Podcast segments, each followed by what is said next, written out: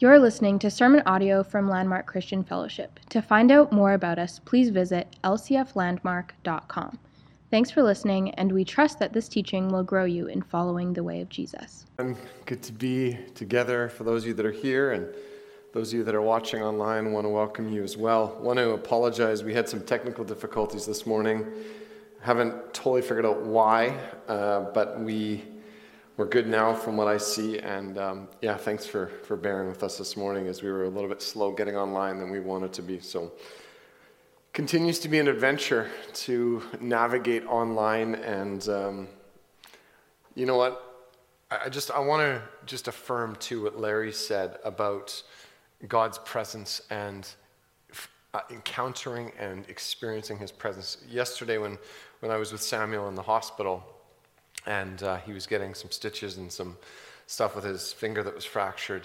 Um, the one thing I, I, thought of as we were there, and, and even after I talked to Samuel about this, because we had been we had been praying for him beforehand. Justin and I prayed with him, and then Joyce I know was praying for him during. And I, I felt the tangible peace of the Holy Spirit. And I felt it on Samuel specifically, like the way that he just everything happened, and, and I was, I was, he was operating with this peace that surpasses all understanding. And I, and I was, and I really, I felt that, and uh, we talked about it later. I said, you know, Samuel, did you realize like the, how the peace of the Holy Spirit was with you? And so, we're talking about God's presence today. We're gonna, we're gonna look at, at, at that. Um, and so, again, knowing that God's presence is with us is, we, we need to understand that. I, I came across a thread of videos sort of by accident this week uh, that were shot in the, the streets of various cities in the US, and people were posting videos of what's going on in the US with the protests. And what struck me was the chaos and the violence that was happening on all sides that these videos were showing, like on, on both law enforcement and people in the streets, the violence and the chaos like I was watching it and I was like, I can't believe that I'm watching this happening in the United States. That that's what struck me. Like it was madness that was happening in the streets that was actually hard to comprehend. That you may not see all of this on the news. And, and I, I was thinking about it, and you know, the, the reality right now is that people don't know who they are, people don't know why they were created, and they don't know who they were created for. And that is leading in our culture to all of this manifestation of the civil unrest. Yes, there's a lot of other issues that are going on, but there, there is in our culture a spirit of we do not know who we are and who we were created for. And so we're living amidst what feels like these rolling crises that are happening. Do we realize that all of a sudden this civil unrest that is, that is, that is happening now in our society, and all of a sudden social distancing is no longer needed? Uh, if you're going to certain things, you don't, and it's, have we, have we realized what's happening all around us? But we are either trying to maintain, create, or demolish systems that we believe are going to bring us the peace and the prosperity that we so desperately long for in our culture. And we're not going to ever find it without Jesus. Ever. It will be impossible to actually find. Colossians 1:17 it says in Christ there all things hold together. It says that phrase in the Greek, all things hold together, that's actually where we get our word systems from, from that Greek word. And so that there's this idea in that passage that Jesus is the system that holds all things together. He holds all the universe together, he holds all of creation together. And so there's a couple implications from that. That is that everything is part of an interconnected system. We're part of interconnected systems in the world. And Christ is meant to be the center of that system from which all life and godliness and goodness flows. When you have systems in our world that are choosing to reject God and the need for his presence, which we are seeing everywhere, what we see is there is then and it's the result of human sin and rebellion. But we see that the results on society are devastating. What's happening right now in society is devastating, and we're all experiencing this. So, we've been speaking lately about renewal a lot. In fact, even the passage that Larry read this morning is the very passage that the ladies a few weeks ago was the one that they spoke on to us. If, if you remember the roundtable discussion that the women did, that was it was on those verses. But we've been talking a lot about renewal, and that the fact that renewal starts with us, and then it extends to the world around us. And the Western culture right now is built and operating in an anti renewal system in every way. It's a toxic system that it's fueled by self, it's fueled by the ideology that, of self, that we can have peace and prosperity amidst rampant self autonomy. Just give me self autonomy, and I will create my own peace and prosperity. And somehow this is all going to fit together and work. And what we're seeing is the result of this increasingly is chaos and madness taking hold. Joseph O'Connor and Ian McDermott, they, they wrote a book called The Art of Systems. How many of you have read that book? Probably I have not read it either. But in there, they say this when systems change, they tend to do so rapidly and quite drastically. If you put a system under enough pressure for a long time, it can suddenly collapse. And Mark Sayers, who wrote a book, Reappearing Church, we've talked about it a little bit, he comments in there on this, and he says this with such pressures building up in the Western system, again, that the Western culture is a system, tribalism has returned across our culture, both in the identity politics on the left and the return to nationalism on the right. Just think about that for a second. Identity politics, nationalism. Those two things right now we are seeing colliding in so many ways this dynamic only makes our cultural crisis worse, creating constant frictions, outrages, and clashes in our culture, pushing us further into isolation or digital silos of like minded people. Digital silos on social media all over the place, and we begin to congregate with those that agree with us, that affirm with us. In fact, um, one of our politicians here in the province, he, he met with other leaders this week to discuss education. Some of these leaders in other countries have different political views.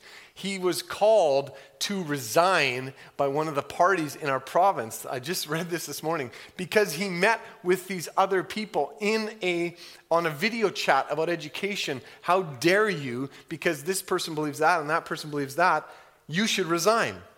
This is what's taking root in our culture.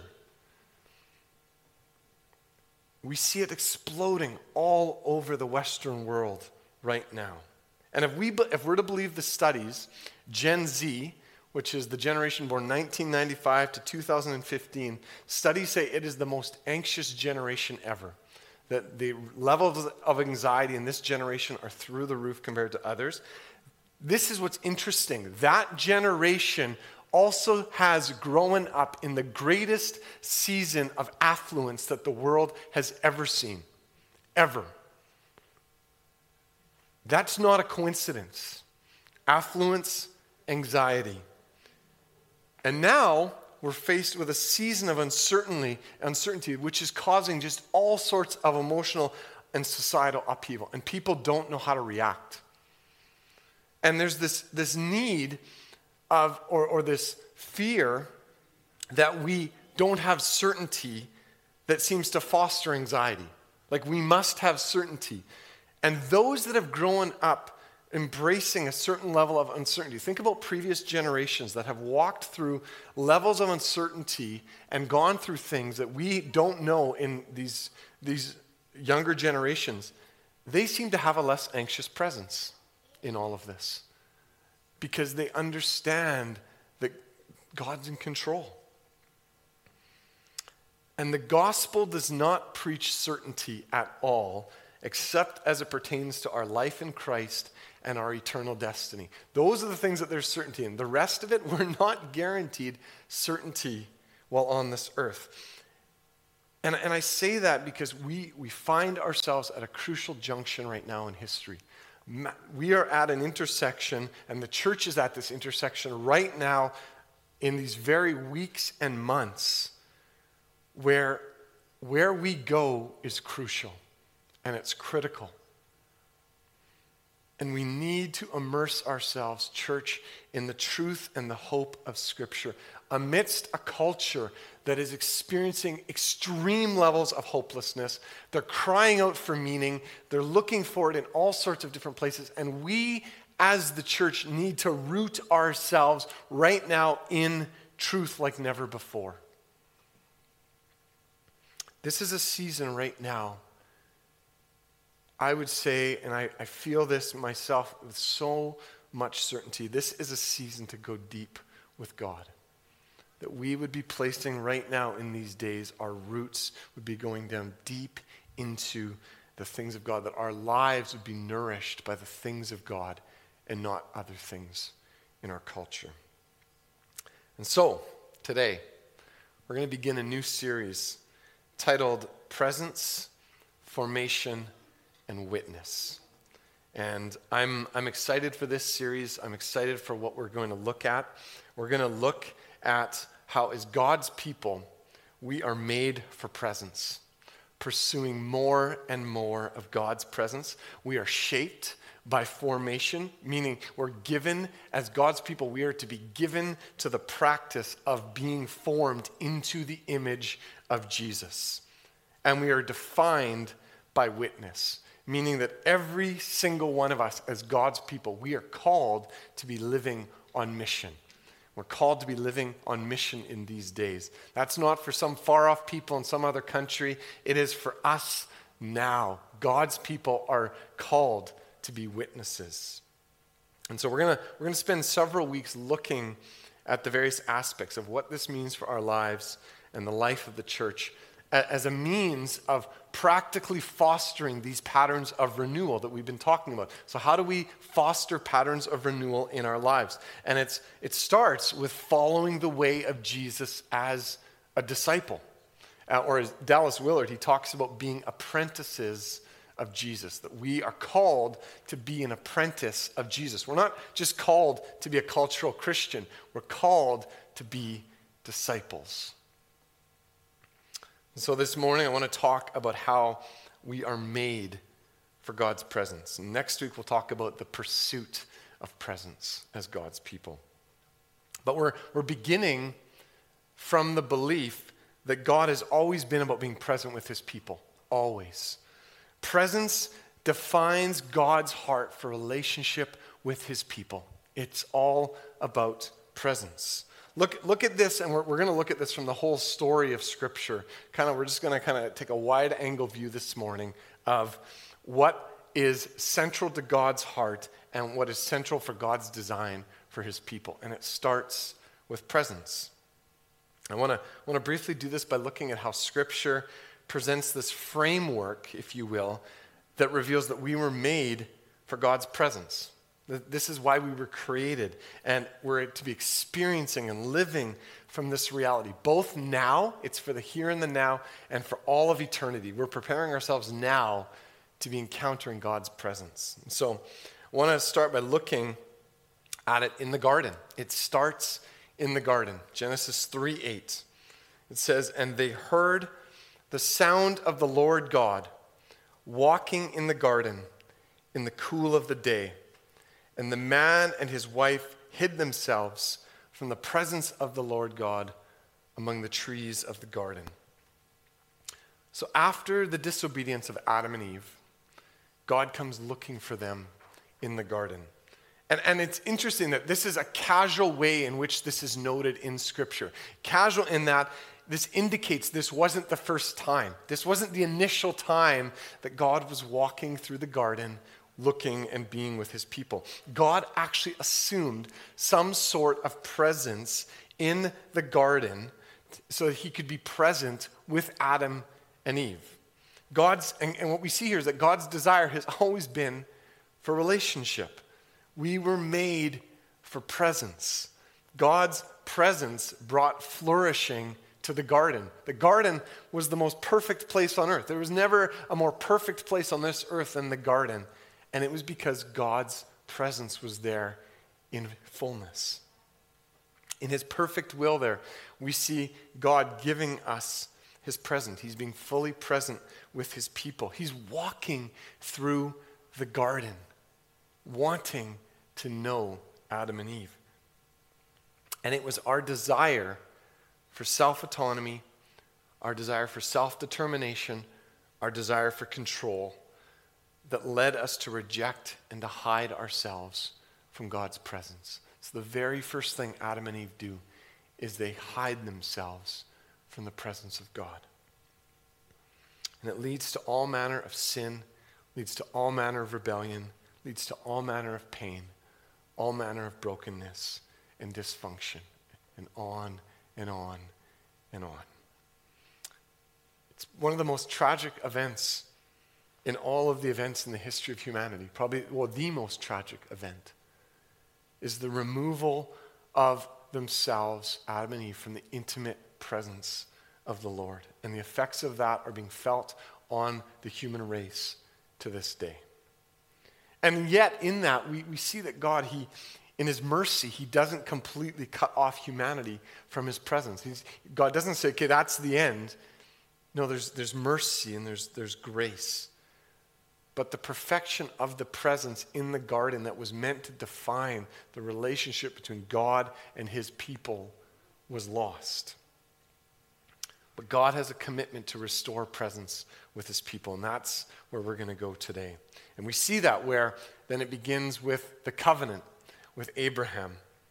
And of course, there's other examples. There's, you know, Noah pursued God and God met with Noah. But, but the covenant began with Abraham. The call of Abraham in Genesis 12 and Genesis 15.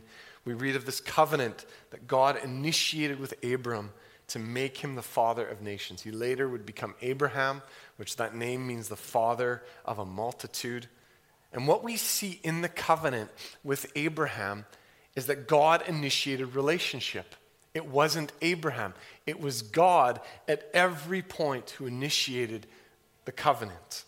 God appeared to Abraham. He told him, actually, in Genesis 15, he told him to get the animals ready to make a covenant between them. Now, that was, a, that was a custom of the day in that culture where to make a covenant between two people, you would take these animals, you would cut them in half, and then you would walk between the, the animals that were cut. And that walking together down that path, that confirmed the oath of we are covenanting together. And so God tells Abraham, get this ready. We're going to make a covenant.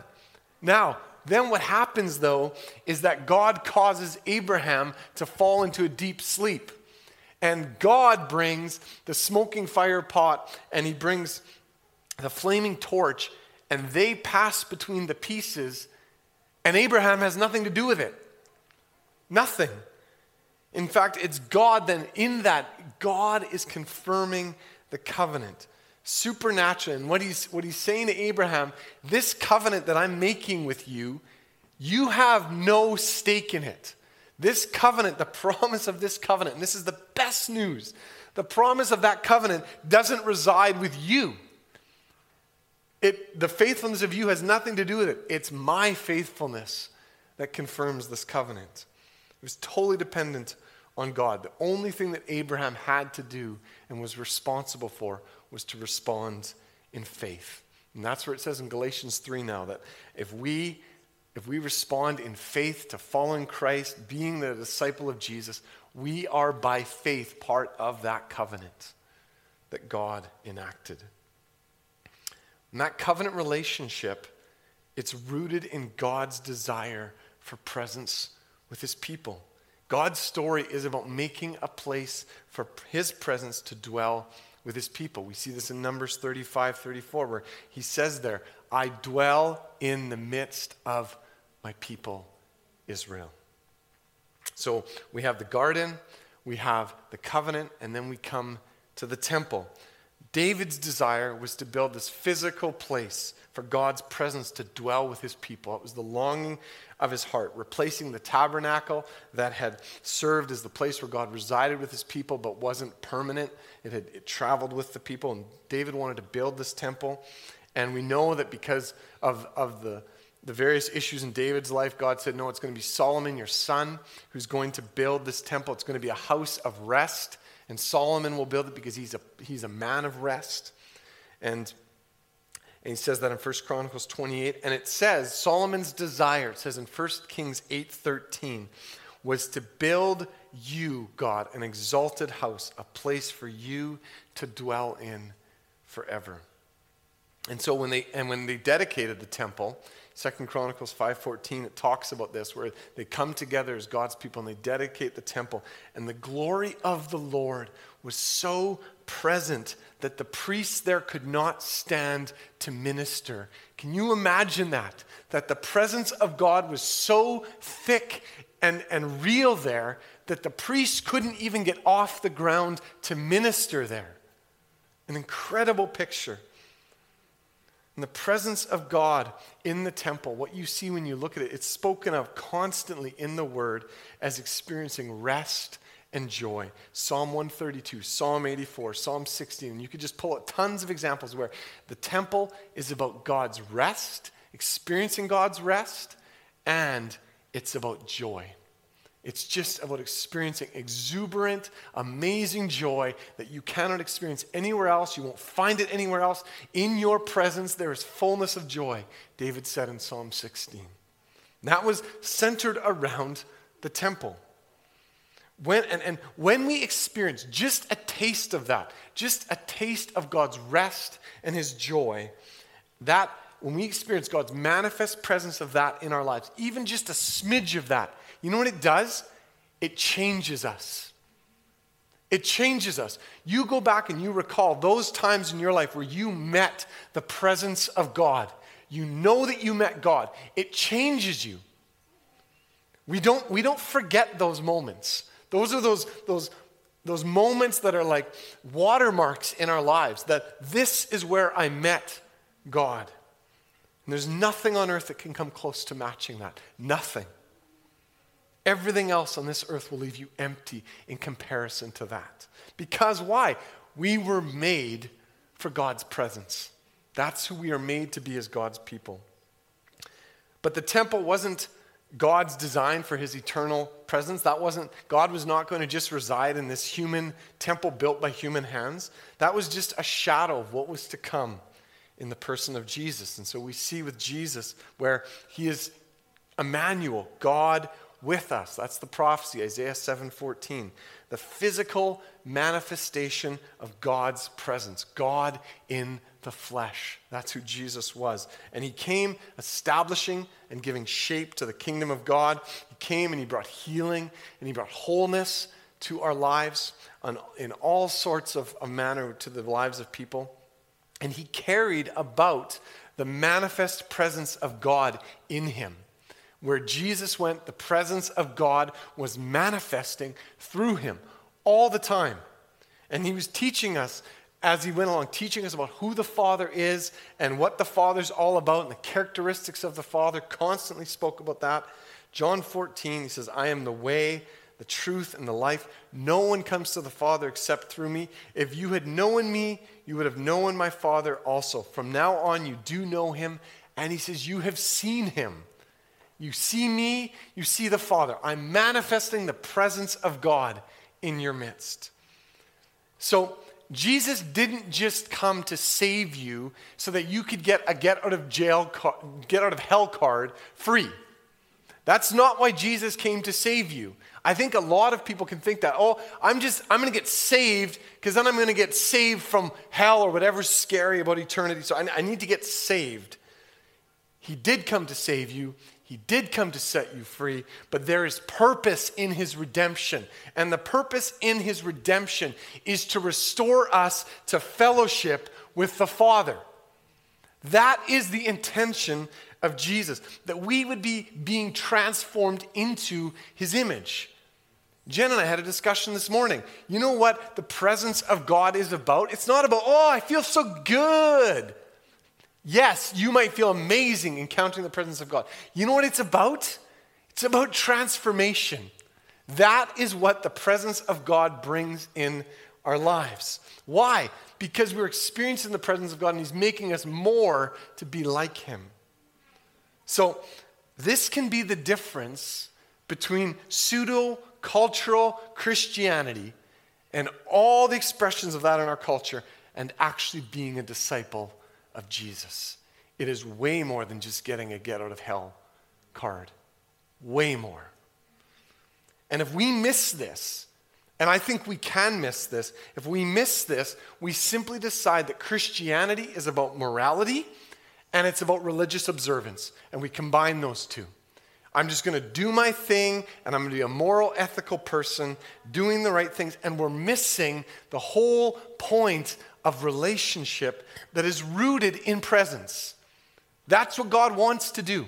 He wants to bring His manifest presence into our lives so that we would know Him and have fellowship. And we have people in the church all over that are in that state of moralistic, cultural Christianity that is not rooted in presence. Jesus came to reveal and give us the Father for now, today. It's not a history lesson when we read Scripture, it's a living, breathing reality. How, why, why do I say that? How can I be sure of that? Well, Jesus' ascension was actually the best thing. Do you know that? Jesus leaving this earth was the best thing for us. He said it. He said, Why? So that the Holy Spirit could come. And that's how we know this is all about presence. Do you realize, do we realize the gift of the Holy Spirit to us? Like the gift that the Holy Spirit is to us, the magnitude of the presence of God, the presence of the Holy Spirit that is available to us. Jesus said, John 14, 16, that the Holy Spirit will come, He will dwell with you and be in you. He said, It's to, to your advantage that I depart so that the Holy Spirit will come. Andrew Murray, he said this of the disciples. He said, You notice? They never for a moment regretted His bodily absence. They had Him with them and in them in the divine power of the Holy Spirit. That's so intriguing. Jesus said the Holy Spirit will guide us into all truth. John 16, 13 says that he will bear witness to me. John 15, 26. He'll convict us of sin. John 16, 8. Same verse says he leads us into righteousness. He leads us into the abundant life found in Jesus that Jesus promised in John 10, 10. He's given to us, the Holy Spirit is given to you and me as a foretaste of what is to come. He's the guarantee of our internal inheritance, it says in Ephesians 1:13. He's the guarantee. How do you know that it's true what's coming? Because you have the Holy Spirit given to you, inside of you, dwelling in you. It's inviting us into the Trinitarian relationship with the Father and the Son. Jesus prays that in John 17 20. He prays that we would be part of and know the Trinitarian relationship of the Father, the Son, and the Holy Spirit. And it's the church that is the physical expression of those who follow Jesus, filled, led, and empowered by the Holy Spirit on this earth. We are part of the church. And so the church is the means by which we are strengthened, by which we are equipped, by which we are shaped and built up into the image of Jesus as we become a dwelling place for God by the Spirit. The church is the place where formation into the way of Jesus, practicing of it, is to take place. We are to be together practicing the way of Jesus, being formed into the image of Jesus. And it's all the work of the Holy Spirit. And this is where, this is where we are at this crucial intersection right now in our culture of where is the church going to go? And it's been brought to a head in the last three months.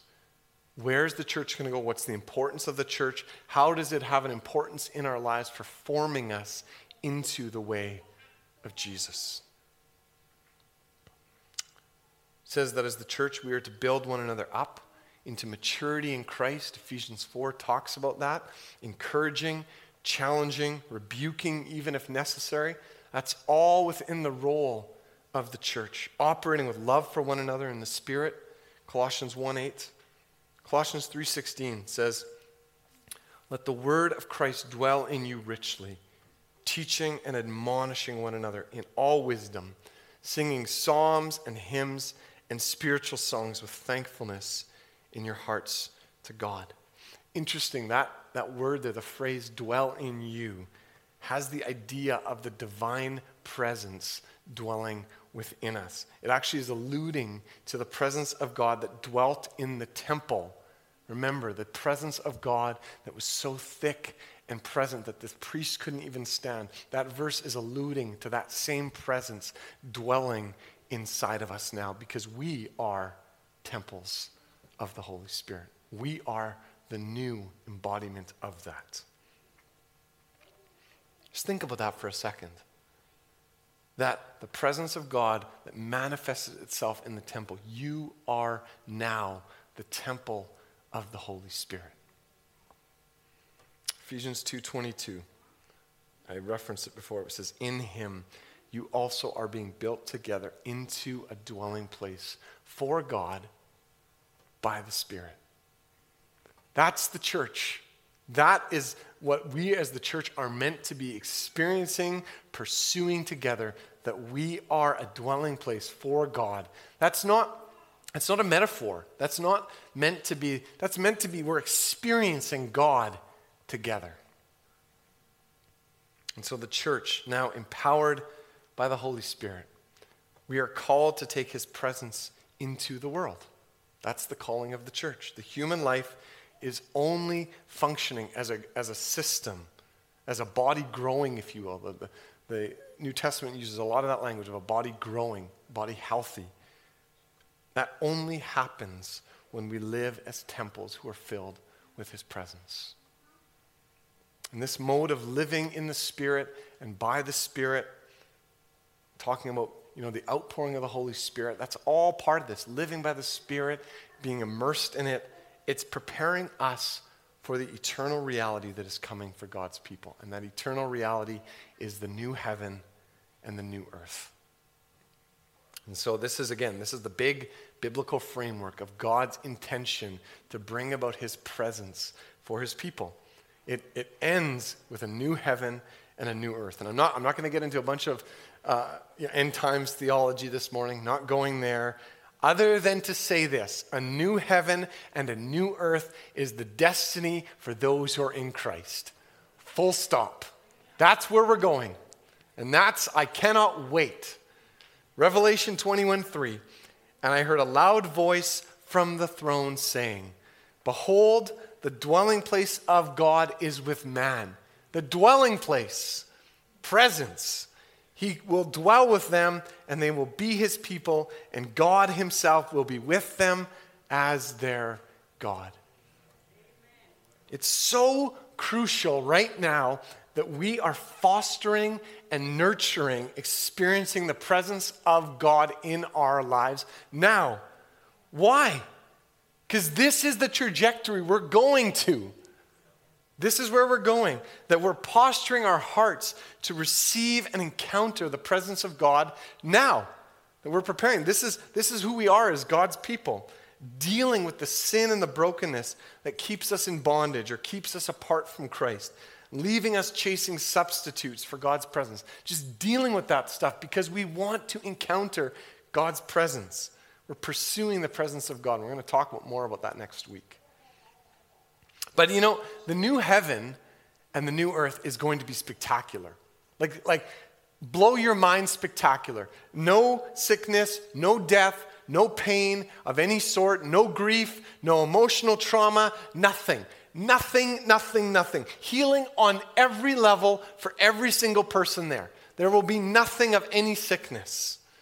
It'll be physically exhilarating, like creation in perfection. That will be what the new heaven and the earth is. There will be nothing that's wrong, nothing. It will all be exactly as God has always intended. Fellowship together with no baggage. Imagine that. But more important, and, and theological arguments. but more important than anything that we will encounter or receive, listen to this. We will be in the presence of God. He will be our God. We will be his people. He will dwell with us, and we will know him on such an intimate level, and nothing will hinder that at all. We will be what we were created to be joy and fullness that we can't even fathom. Like, we can't, I, I can't fathom. I can talk about this and I can try to, you know, in my mind think about what it's going to be. I can look at Scripture. I, I can't fathom what it's going to be, but it's going to be amazing, Scripture says. And we are invited right now to begin to cultivate this in our lives. Right now. You are invited to be cultivating, experiencing, knowing, and growing in the presence of God in your life. This is what Mark Sayers says. The story of renewal is the story of God's presence returning to our toxic and regressing human lives, systems, and societies. We are regressing right now.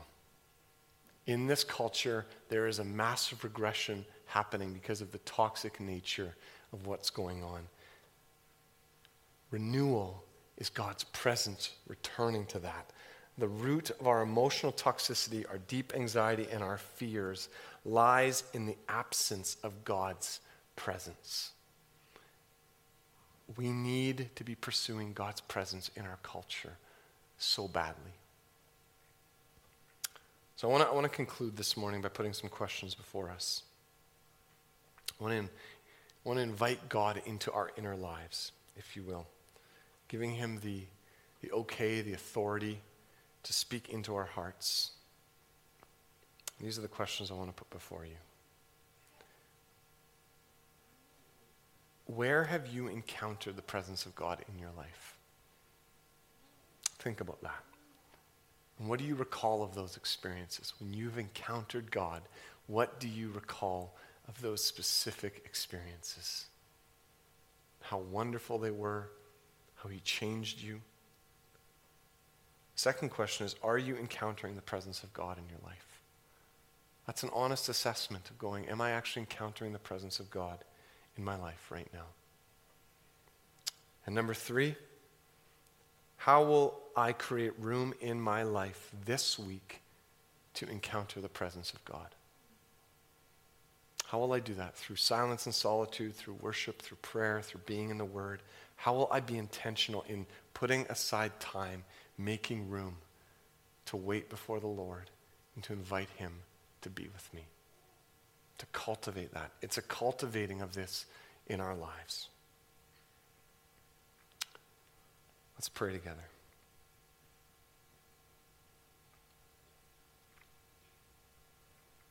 Holy Spirit, we, we need you so badly in our lives and in this culture. And there's so many things right now that are competing for our attention and competing for our hearts and our affections. And Lord, there's turmoil and there's chaos, and we recognize that we don't have the answers.